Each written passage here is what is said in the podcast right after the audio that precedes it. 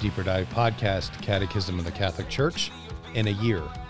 Today is day number 279, and we begin with number 2115. God can reveal the future to his prophets or to other saints. Still, a sound Christian attitude consists in putting oneself confidently into the hands of providence for whatever concerns the future and giving up all unhealthy curiosity about it. Improvidence, however, can constitute a lack of responsibility. All forms of divina- divination are to be rejected. Recourse to Satan or demons, conjuring up the dead, or other practices falsely supposed to unveil the future, consulting horoscopes, astrology, palm reading, interpretation of omens and lots, the phenomena of clairvoyance, and recourse to mediums all conceal a desire for power over time, history, and in the, na- and in the last analysis, other human beings, as well as wish to conciliate hidden powers. They contradict the honor, respect, and loving fear that we owe God to God alone. All practices of magic or sorcery by which one attempts to tame occult powers so as to place them at one's service and have a supernatural power over others, even even this were for the sake of restoring their health, are gravely contrary to the virtue of religion. These practices are even more to be condemned when accompanied by the intention of, of harming someone, or when they have recourse to the intervention of demons. Wearing charms is also reprehensible. Spiritism often implies divina- divination or magical practices. The Church, for her part, warns the faithful against it. Recourse to so called traditional cures does not justify either the invocation of evil powers or the exploitation of another's credulity.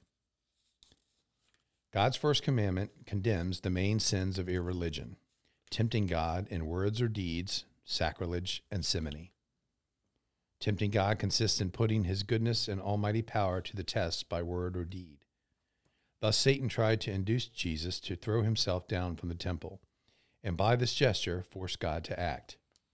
Jesus opposed Satan with the word of God You shall not put the Lord your God to the test.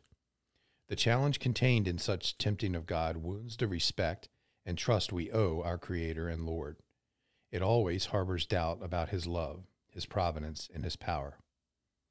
Sacrilege consists in profaning or treating unworthily the sacraments and other liturgical actions, as well as persons, things, or places consecrated to God. Sacrilege is a grave sin, especially when committed against the Eucharist, for in this sacrament the true body of Christ is made substantially present for us.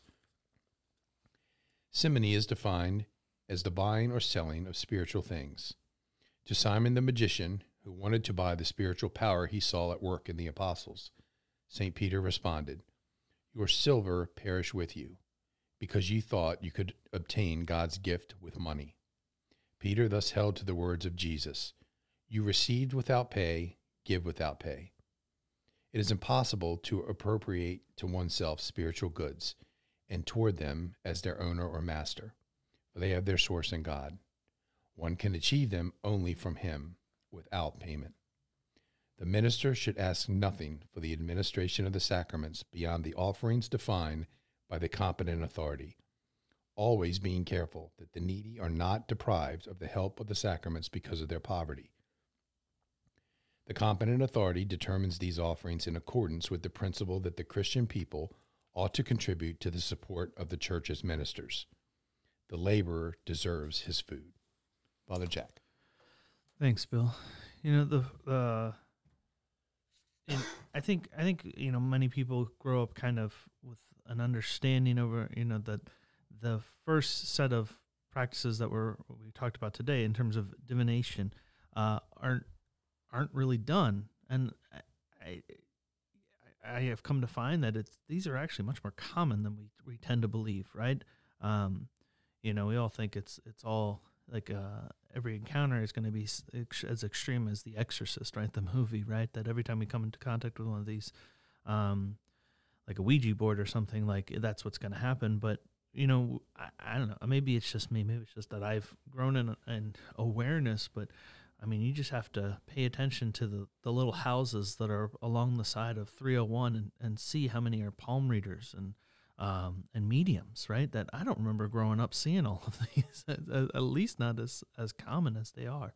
Um, but there is kind of, I think it is an expression of the aching of, of true religion, but, um, but it also kind of, it doesn't get to its height. It doesn't get to the height of charity and the heights of God. Rather, it's kind of as the Catechism talks about here, where um, it, it's a desire for power over time, history, and other human beings, right? That we want to to gain a control that we don't have, right? This is why, um, this you know, this is why the uh, first commandment is so is so profound in it. Is that it, it when we uh, come to these things, these occult practices, um, we and and kind of use the demonic powers like what we're doing is saying i want to be like god right the, the the great um yeah the great uh, lie of the devil that you know gives to jesus and the temptations in the desert of just bow down and worship me and i'll give you all the kingdoms of the world right there's all these kind of things that it we can be tricked into thinking and then kind of think, oh well, it doesn't really happen all that often, or oh, it's just not that big a deal. But it, it really does. Um, you know that the the it's the first sin, original sin was was the eating of the apple, obviously. But but how come the temptation worked? Well, because the devil said you can be like God.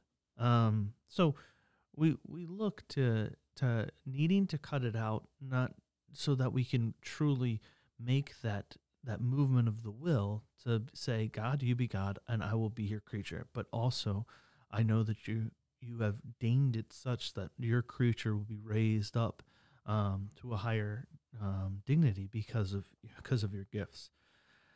But then we move kind of less to sins that are usually done within the church and more uh, to those who, who who live outside. So things like irreligion. So a uh, um, a lack of justice towards God. The one is just challenging Him unnecessarily. Um, you know, not not relying on Him, but uh, but you know demanding of God what we should not demand. Um, you know, I think of uh, Moses the second time he provides water for his people. He uh, he was told to speak to the rock and it will open. What does he do? He strikes it, right, to say I can do this. Um, next is sacrilege, um, which which we've spoken of before, just the the need to to treat holy objects holy. And the last one is simony, one of my favorite um, names because it is so scriptural. Uh, that the Simon the magician from the, the book of Acts of the Apostles who wants to buy what is not his. So we're very attentive to, to that idea of of not paying for a spiritual good, but rather allowing it to be a reaction of gratitude um, for for what is done. That, that there is uh, like like all things, we are delicately balancing two needs uh, and we're delicately balancing two different things because um, it is such a delicate reality of faith to be able to say, um, to be able to express it well while not uh, pushing its limits, to be able to say, I trust in God, but also I will do the work He has called to me, that it is the balance of two goods to ultimately receive our final good.